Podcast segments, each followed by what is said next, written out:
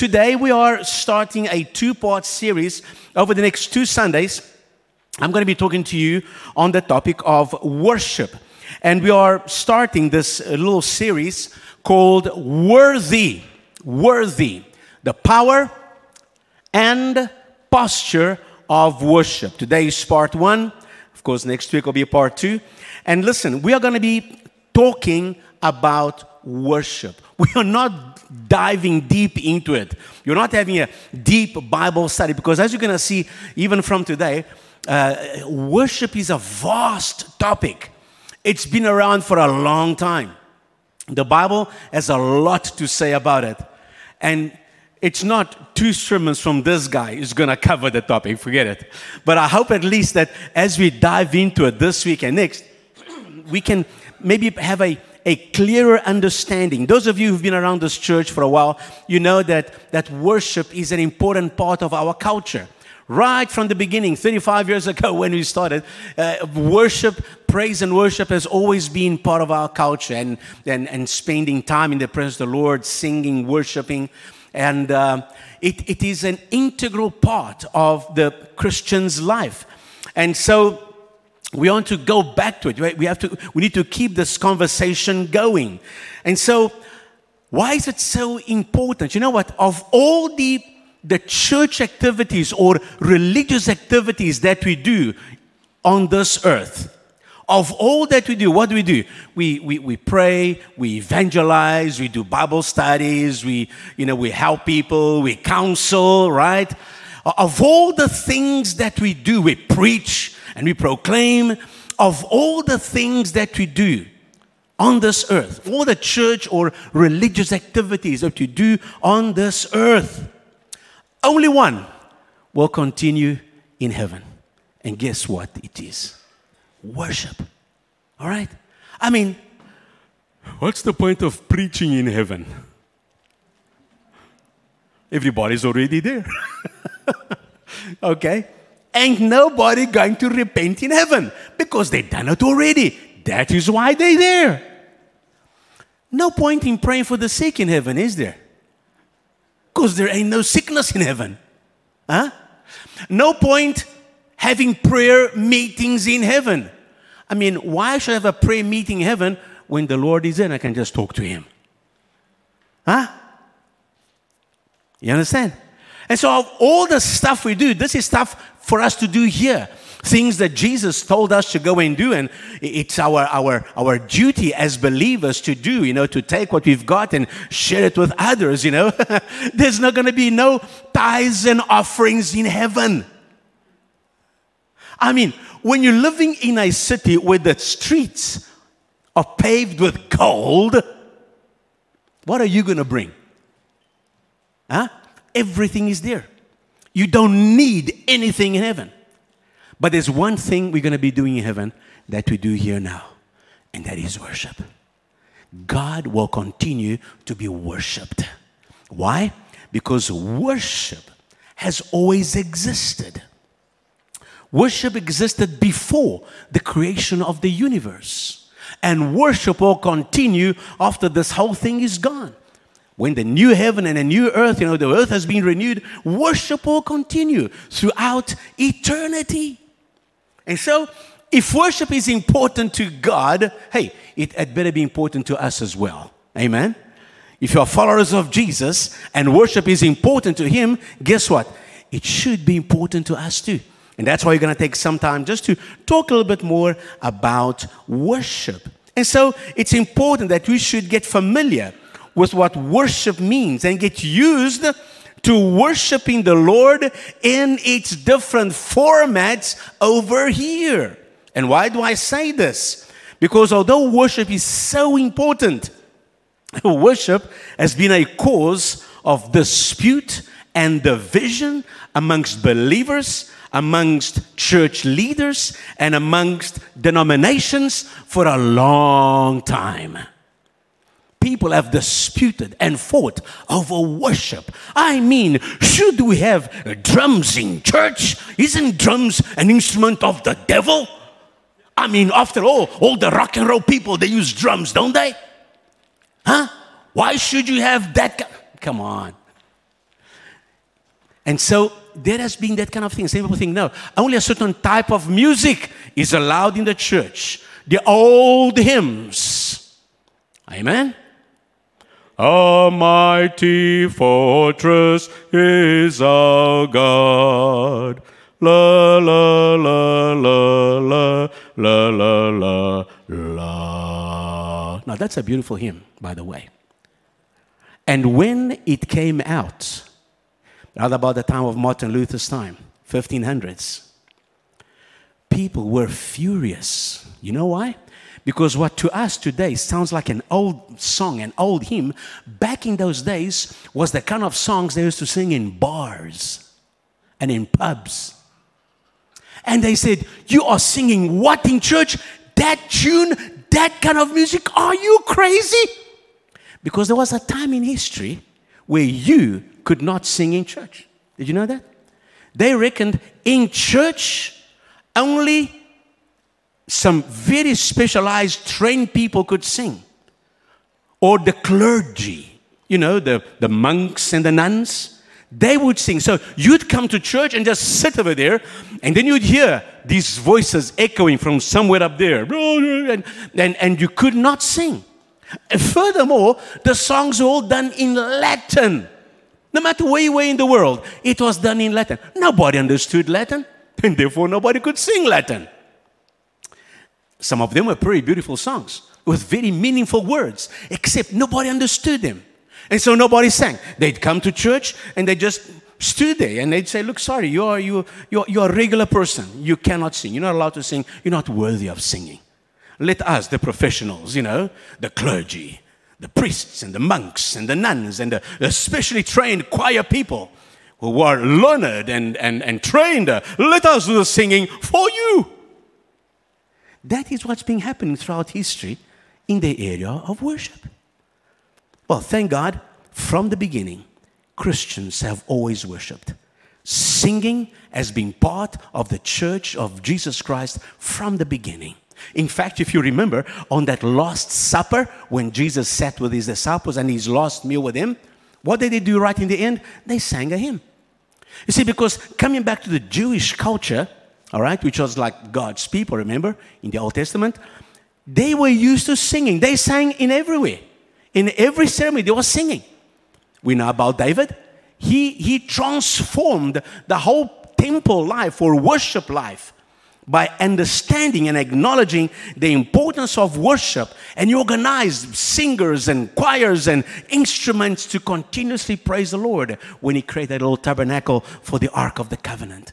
And coming from that, from the Jewish uh, culture, which sang whenever they got together to worship, it got brought into Christianity, and we continued singing and bringing more songs and so forth. And even when the organized church tried to stop it, there were always some group somewhere gathering somewhere in a home, in a barn or something, and they would come together and they'd worship the Lord with songs.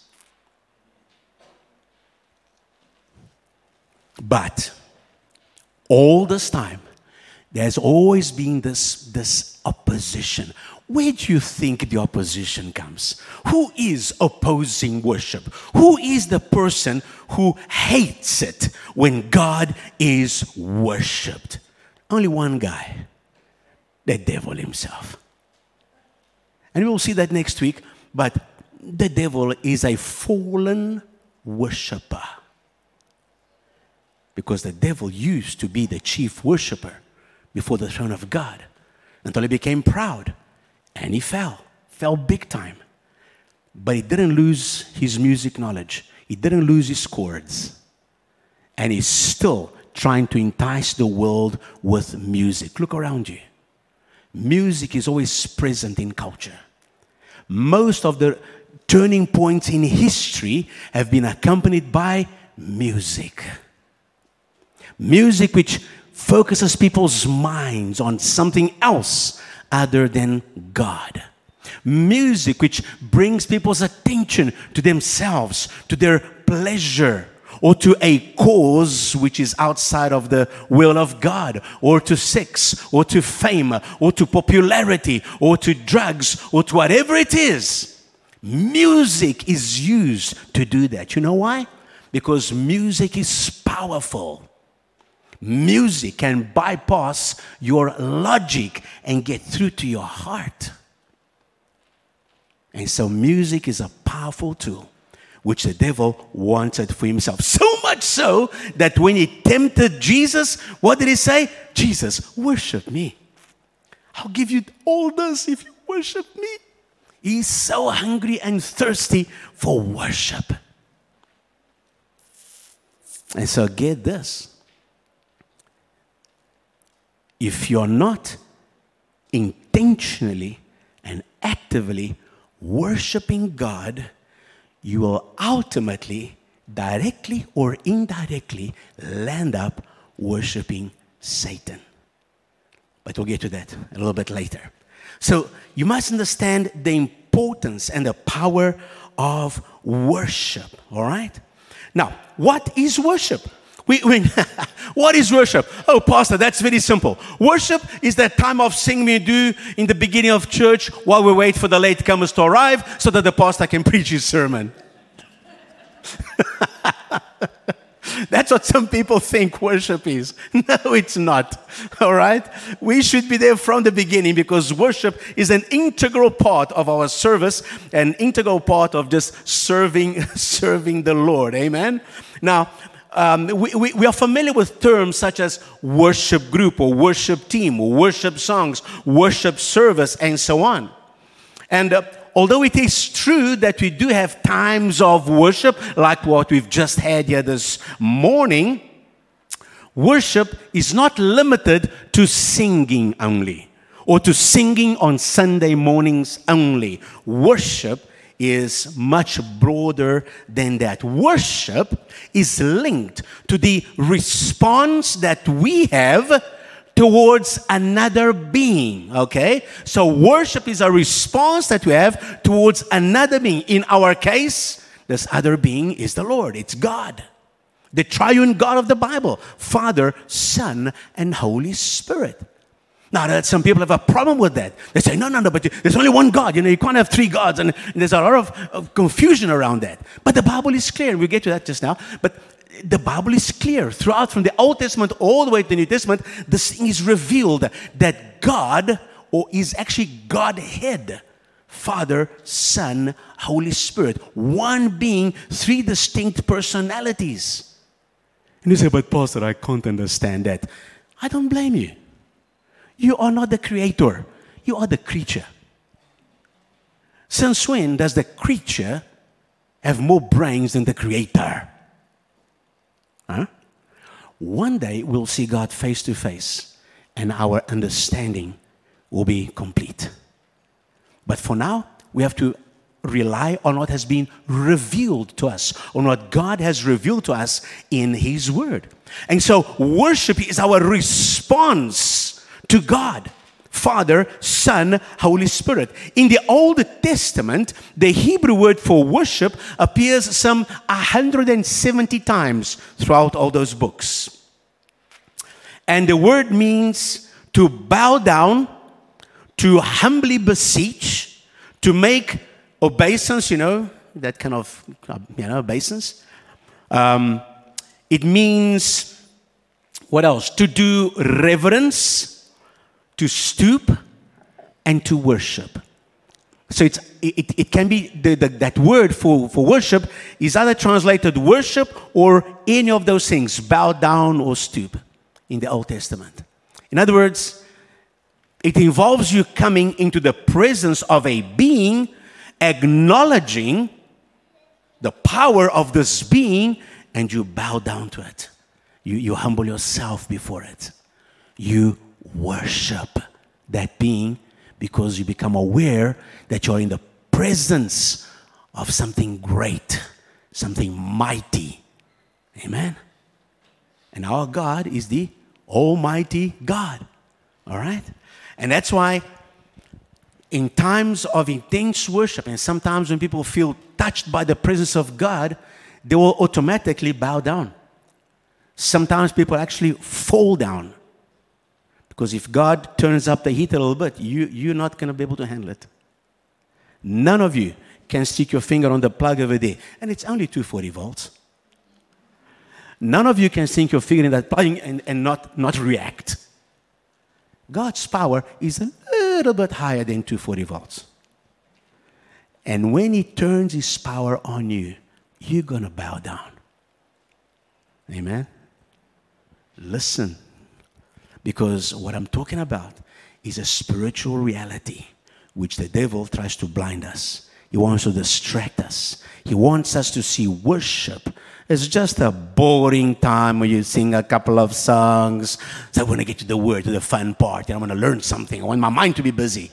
But remember, you're not just mind, you are spirit, soul, and body. Spirit, that inner part of you, which is breathed into you by God, the part of you which connects with God. You are soul your feeling, choosing, your sensing, your, your, your, your, thinking process. And then you are body, your five senses. The, what I see, the Bible describes us as a triune being. God made us in his image and likeness. He's a triune being. He made you a triune being as well. And he wants the, the whole of you, spirit, soul, and body, to worship the whole of him Father, Son, Holy Spirit. Huh? Amen. Are you getting something this morning? Okay? So that is the, the depth and the power of worship. And so in the Old Testament, that's what it means to bow down. Well, the New Testament isn't very much uh, different. Of course, the Old Testament was written in, in Hebrew, and uh, the New Testament was written in Greek. And the Greek word for, for worship appears some 60 times in the New Testament. And there the word means to kiss the hand to one in reverence, to fall upon the, your knees and touch the ground with your forehead as an expression of profound reverence. To make obeisance again, to move towards as to kiss. So the, the, the, Greek word has this connotation of moving closer as to kiss. You know, sometimes when you when you come to somebody that you you know honoring, oh, you know, and you, you kiss their hands. And that's where often this habit of you know, when you come to a, an authority, a higher authority, we even sometimes in some of the, the, the, denominations, when you come to a bishop or something, you go and you, you kiss his hand. It, it comes from this idea of, of reverence and of worship. The only problem is, this worship was never meant to be used towards people, it was meant to be used towards God. And we find throughout the Bible, um, you know, when, when, when men try to bow down before angels because they're so much more powerful than we are, angels say, ah, ah, don't do that. Hey, hey, hey, hey, hey, nah, don't do that. You, you worship God, not me. Amen? So I have to be careful about that.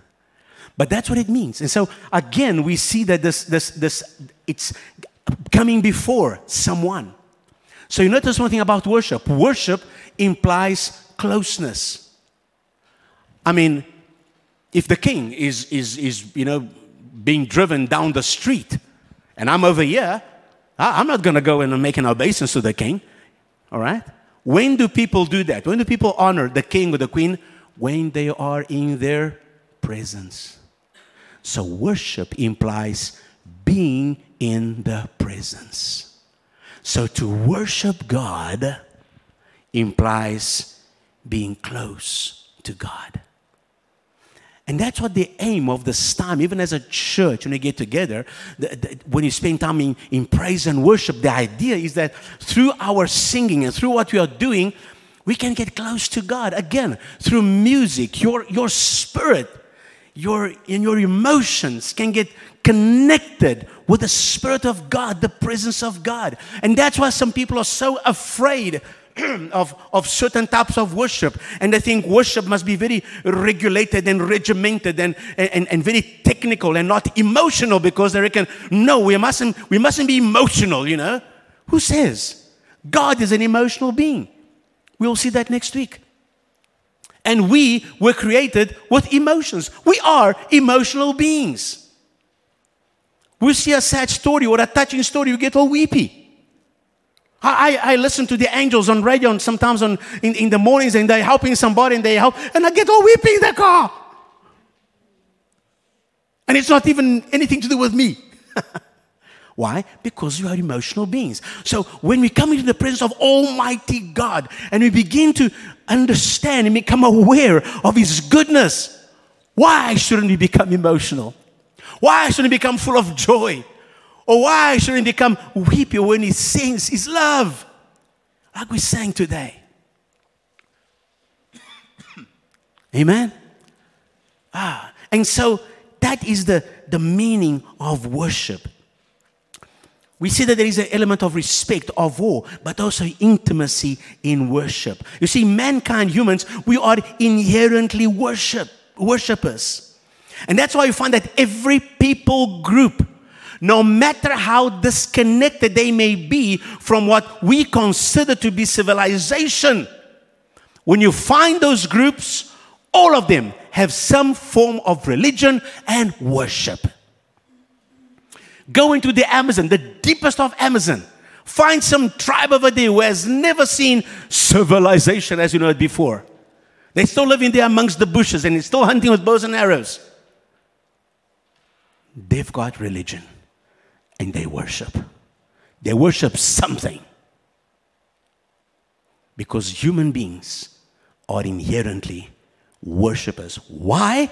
Because we are created in the image and likeness of God. We came from God, and therefore we hunger for a God. We hunger to worship something because we were created by God, for God, to worship Him. Sin separated man from God, but man never lost his identity as a image of God. And he never lost deep down, he knows he must worship a higher being. And if he doesn't know Jesus Christ as Lord and Savior, if he doesn't know the Word of God, he's going to worship some, he's going to find something to worship. Cow, a pig, a tree, the sun, the moon, the stars, or ultimately even he'll worship himself. All these people that says, "Oh, I don't believe in God. There is no God." Guess what? They are worshipers too. They just worship a different kind of God. Maybe they worship fame, and maybe they worship money, maybe they worship position, or ultimately, maybe they worship themselves. Huh? Okay? you know? You know, the, the, this thing that goes around with people saying, You are the master of your universe. You are the master of your own destiny. There's kind of this philosophy going around. You don't depend on anybody, man. You don't need anybody. You are who you are, and you are the master of your destiny. What are you saying? You are your own God. You're the God of your own life. Now, it sounds nice. Oh, yeah, And to, to some extent, it is true that we are individually, our decisions have consequences. And so we are the consequences of our decisions. But you don't control all the decisions in your life, you don't control everything around you. There are so many things around you that you cannot control. Try not paying your water and light bills. I was going to say that. Even if you pay them, you still don't get it. So imagine if you don't pay them, okay? So don't come and I'm the master no, no, no, no, no. There are a lot of things, and so you need to be connected with something else. So be careful with that kind of kind of philosophy or understanding. If worship means to bow down to something, what are you bowing down to? Think about it. Some people bow down to idols, statues, and images of gods. Others may bow down to statues or pictures, but they bow down to an image. Others might not bow down to a statue or a picture, but they bow down to an image in their own heads. They form an image of what God should be like, and then they bow down to that. And if we are not careful, even Christians can form a wrong image of God and bow down to that. And we've seen it in history, we've seen it in this nation. And we see it right now in many parts of the world where some people who call themselves Christians have this image of God a God who is angry and full of wrath, and he doesn't like certain types of people. And therefore, it's okay if I, as a follower of God, don't like those people either because God doesn't like them either. You see what's happening there? People are bowing down to a wrong image of God, not to the God of the Bible. So we have to be careful, even as followers of Christ, that are not being influenced by smooth talk of sometimes eloquent so called preachers, which take us away from the path. They tell you the things that you want to hear sometimes. But the Bible does say that in the last days, people would go after teachers who tickle the ears, who tell them what they want to hear, instead of teaching the truth of God's word. So, worship is not just something you do on a Sunday morning before the message. It is something which we do with our lives. We bow down to God, not just in worship times on a church service or even during a time worshiping alone at home. We also bow down to His Word. We bow down to His will in our lives and we honor Him with our choices, decisions, and conducts. So, worship is not just singing, it goes beyond that. When you leave the, the, the building today and you go home and you, worship continues. You're worshiping with your life. Tomorrow you go to work, you go to school, you're worshiping God through your work and through your schooling.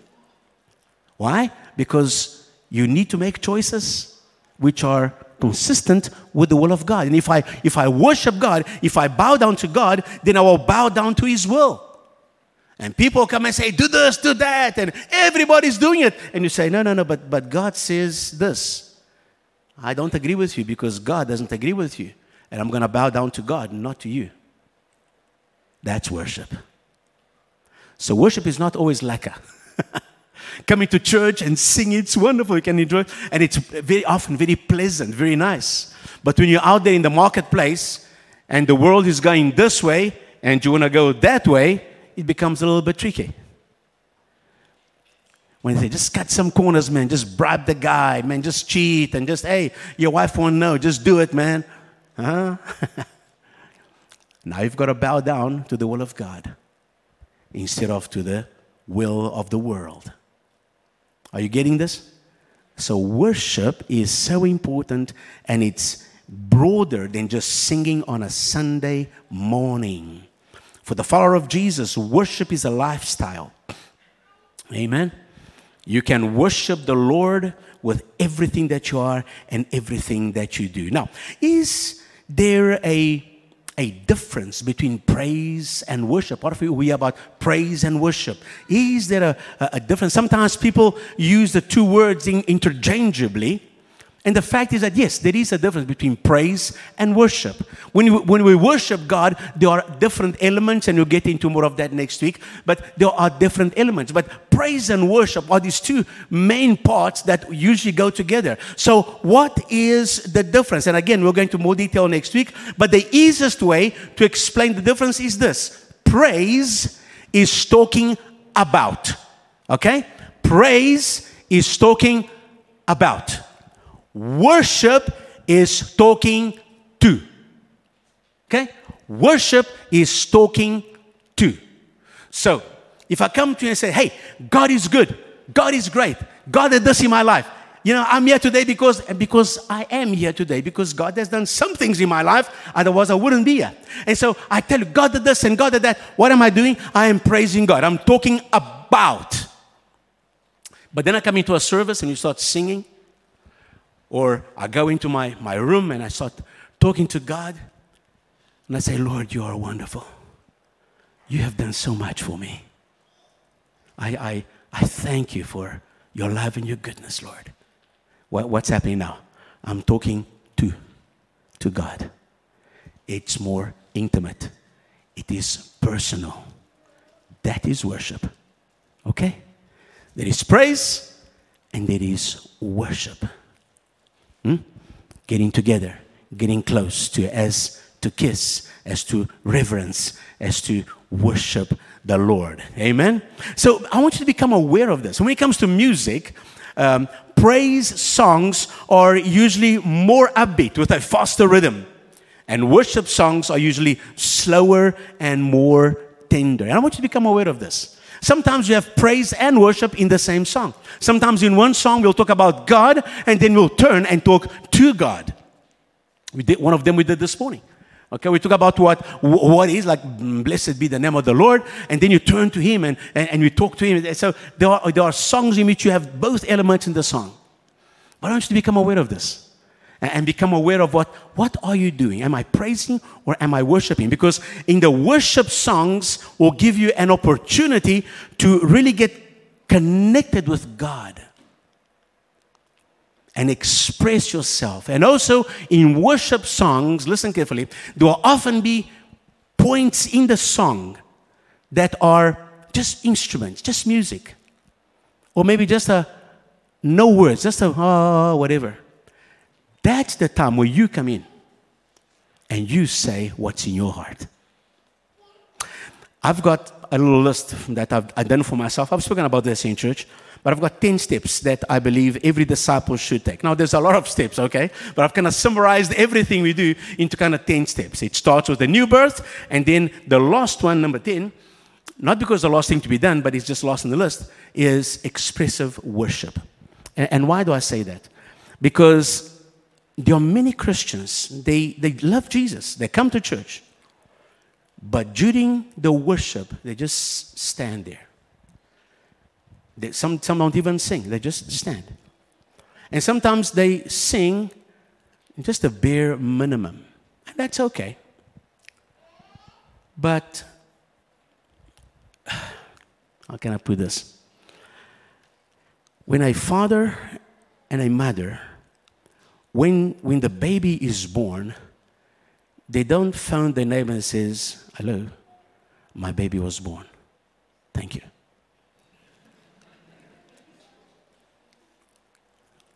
When your favorite sports team,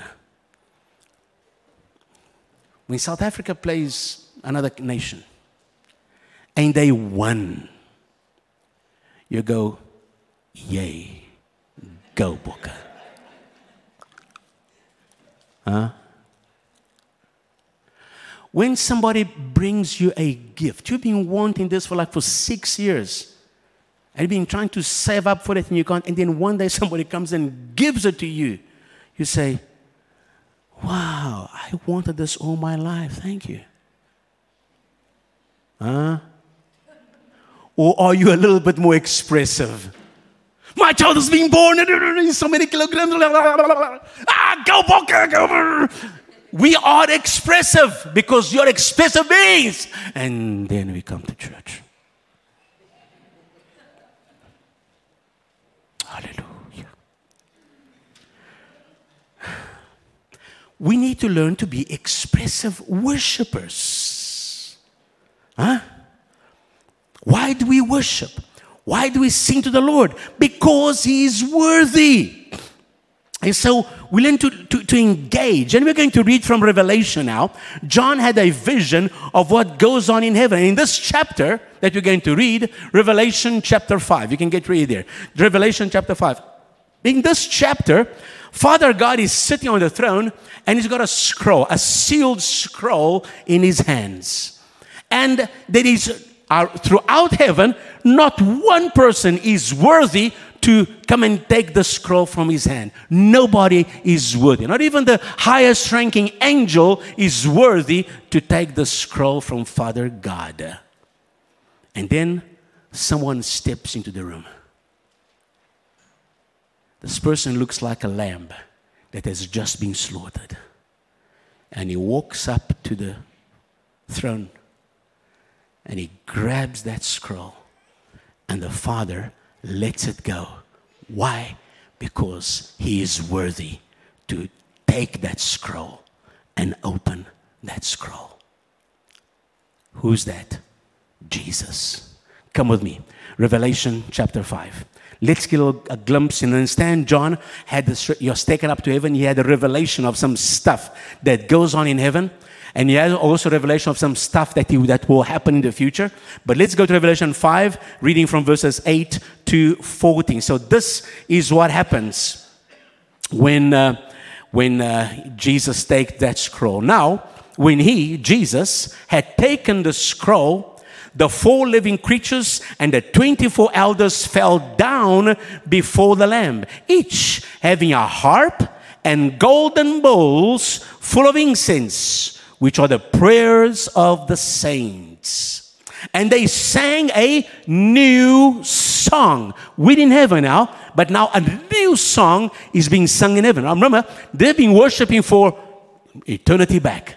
But suddenly, there is a new song in heaven saying, You, talking to Jesus, you are worthy to take the scroll and to open its seals, for you were slain and have redeemed us to God by your blood out of every tribe and tongue and people and nation and have made us kings and priests to our God, and we shall reign on the earth. And, and, then I looked and I heard the voice of many angels around the throne, the, the living creatures and the elders. And how many angels were there? The number of them was 10,000 times 10,000s and thousands of thousands. We've got angels and people, and a whole bunch of activity is going on around the throne. And they will all say with a loud voice, Worthy is the Lamb. That's where our title comes from for this series Worthy. Worthy is the Lamb who was slain to receive power and riches and wisdom and strength and honor and glory and blessing. The Lamb is worthy to receive all of this. And every creature which is in heaven, now check this out. Every creature which is in heaven and on the earth and under the earth, and such as are in the sea, and all that there are in them, I heard saying, Blessing and honor and glory and power be to him who sits on the throne and to the Lamb, Jesus, forever and ever. And then the four living creatures said, Amen. And the 24 elders fell down and worshiped him who lives forever and ever. Amen. Now, Jesus, we see here, Jesus is worthy of our worship. Father God is worthy of our worship. Both of them are in this vision, both of them are being worshiped over here. And I'm going to quickly just go over this passage again, unpack a few things quickly over here. And remember, this is not a study on Revelation, so I'm not going to give you all the uh, meaning of all the symbols and everything else, just what it pertains to worship. He says, when I taken the scroll, the four living creatures and the 24 elders fell down before the Lamb, each having a harp and golden bowls full of incense, which are the prayers of the saints. Okay? Now, th- these heavenly creatures, they bow down to Jesus. Now remember, bow down is what? Worship. What does worship mean? To bow down. So these heavenly creatures, are bowing down before Jesus. And they worship the Lamb. Who's the Lamb? The Lord Jesus Christ. And it is declared, it is the declared will of God, as we see over here. It's a declared will of God that people, that you and me, we should honor the Son, Jesus Christ, just as we honor the Father, for he has the same nature. Did you get that? The Father is sitting on the throne. The Lamb, Jesus, comes and he takes the scroll, and everybody bows down to him. And the Father says nothing. He doesn't interrupt them, doesn't stop them, allows them to bow down to Jesus. Why? Because they are one, they are of the same nature. Jesus is God, God the Father is God. And so they worship. And I'm saying this because there are people who say, no, you only worship the Father. The Son and the Spirit are not on the same level. Uh-uh. The Bible is consistent Father, Son, Holy. And yet again, we see this is in heaven, guys. heaven is the one place where God's will is always done. In earth, we have ups and downs. Sometimes it gets done, most times not. But in heaven, every single second, the will of God is done. And what's happening over here? They are worshiping Jesus. So it's the will of God. Jesus should be worshiped. Amen. They worship the Lamb. Their posture is they fell down before him. They did not give Jesus an inferior sort of worship. They don't worship the Father in one way, bowing down before the Father and then just giving, hey, how's it, Jesus? No. They bow down before the Father and they bow down before Jesus as well. Their posture is the same. And it's a posture of hum- humility, bowing down, acknowledging, reverencing the greatness of the Lamb. It's not a blasé thing, it's a, it's an honorable uh, posture. Profound adoration. And what they used, these elders in their worship, that harps and bowls, harps and bowls. The, the harps were instruments of praise. And again, we'll see that next week, that worship can be and should be accompanied by instruments. It's part of the worshiping thing. And it happens in heaven. It's not just on the earth. In heaven, there's instruments. Oh, isn't it good? But we can have guitars in heaven, man. We can do our thing in heaven. Hallelujah. Can't wait for it. And I, I, think in heaven we'll be able to play even, well, we'll be completely released to play fully. Okay? So there's instruments, there's music in heaven, like that. Anyway, they, they, they have these instruments of music, and then they have these bowls which contains the praise. It's like, it's like incense. The bowls were full of odors of incense, which signify and symbolize the prayers of the saints. Now listen, prayer and praise and worship should always go together. That's why very often during a time of, of worship, we'll have prayer in between. We begin with prayer, we end with prayer. We might have prayer in between because it's an integral part. And that's why when you are singing, you don't have to wait for somebody in front to say, let's pray. While you are worshiping, you pray. So often when I'm playing over here, or if I'm standing here and singing during a time of worship, during those times with this music playing, I will just pray. I will say something. Maybe I'll bring a need before God, or maybe I'll thank Him for something. But prayer is talking to God. And whether you are singing or speaking, you are talking to God. And so be spontaneous. Don't wait only for the words to come up. You use your own words. Use these words to trigger your own words. And pray and talk to God and worship Him. The connection between prayer and incense is shown in Psalm 141, verse 2, which says, Let my prayer be set before you as incense, the lifting of my hands as the evening sacrifice. Incense as a pleasing aroma as it ascends into heaven. And in this, we see how precious the prayer of the saints, of the church, of God's people is to God. Then he says, And they sang a new song. Huh? Saying, You are worthy to take the scroll and to open the seals, for you were slain and were redeemed to us by God by your blood and out of every tribe, nation, people. Listen, what is happening now in the scene when Jesus ascended into heaven? and he entered the throne room of God, that was a new thing. It had never happened before. And that's why the whole heavenly hosts breaks into a new song.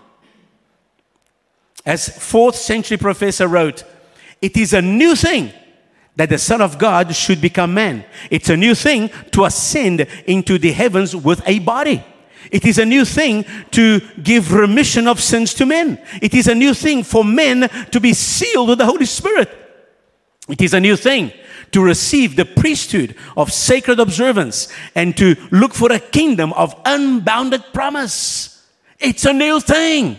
And so what happens? Suddenly in heaven, there is a new song, a new song of redemption. Christ has redeemed his people from the bondage of sin, guilt, and Satan, redeemed them to God, set them at liberty to serve God and enjoy God. Christ has exalted his people.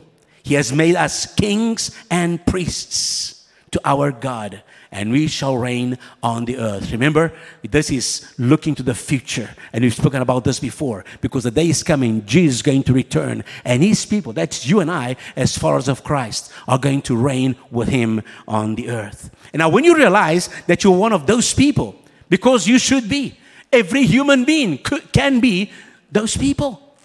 Because Jesus died for all, but not all have accepted the gift of salvation. But when you realize that, your only response is to join the choir and worship God. Notice the increasing numbers uh, uh, as they sing this new song. Uh, as the, as the verses go down, the numbers are, are increasing. Verse 11 Then I looked and I heard, now what? The voice of many angels around the throne, the living creatures and the elders. And the number of them was 10,000 times 10,000 and thousands of thousands It is an uncountable number of people worshiping God in heaven. There is no limit, there is no, no, no fixture as to how many people are going to be saved, how many people can be saved. The door is open, all are welcome. And what John sees here, as he looks to the future, what does he see? A fixed number? No, he can't count them. It's 10,000 times 10,000 and thousands. The guy hasn't got enough zeros to write down in his scroll. So it just says that, like, it's a lot of people, man. because Jesus, of, because of what Jesus has done, he has opened of every nation, tribe, tongue, color, whatever. We are all welcome to be part of this band and saying with a loud voice, Worthy is the Lamb who was slain to receive power and riches and wisdom and strength and honor. Now, it, it, as the angels joined the choir, notice that the, the angels did not sing the song of redemption earlier on. They join over here and they, they praise the, the Lamb. As far as is known, angels are not subjects of redemption. They did not need redemption. Mankind needed redemption. And uh, they, are, they don't need, but they're observers. They've, they've been watching all this eh, as Jesus comes to earth, as he's crucified, and they're watching all this. And when they see what is happening, that through the death of Jesus, people now are being redeemed and coming to the kingdom of God, they just rejoice and they enter into the choir and they sing along as well. Verse 13, and every creature which is in heaven and on the earth and under the earth, and such as are in the sea, and all that are in them, heard say, Blessing and honor and glory and power be to him who sits on the throne. Who's this? This is the Father. Blessing and honor and glory and power be to him who sits on the throne, the Father. And then he says, And to the Lamb. Who's that? Jesus. Forever and ever. And then the four living creatures said, Amen. And the 24 elders fell down again and worshiped him who lives forever and ever. And so, this, this combined worship of the Father and the Lamb is a strong testimony to the deity of Jesus. Never doubt that Jesus is God, equal with the Father. Here we see it again. The Lamb is to be worshiped with God and as God. If Jesus was not God, then this would be idolatry. If the lamb is not God and I'm worshiping the lamb and not the God the Father only, then it's idolatry. But no, we're allowed to worship him because he is God. If Jesus was created, then we would be worshiping the creation. But no, he is the creator. He is God. And so we are worshiping God. Spurgeon, a preacher from the 19th century, said the following Depend upon it, my hearer, you never will go to heaven unless you are prepared to worship Jesus Christ as God. They are all doing it in there, in, in heaven. You will have to come to it.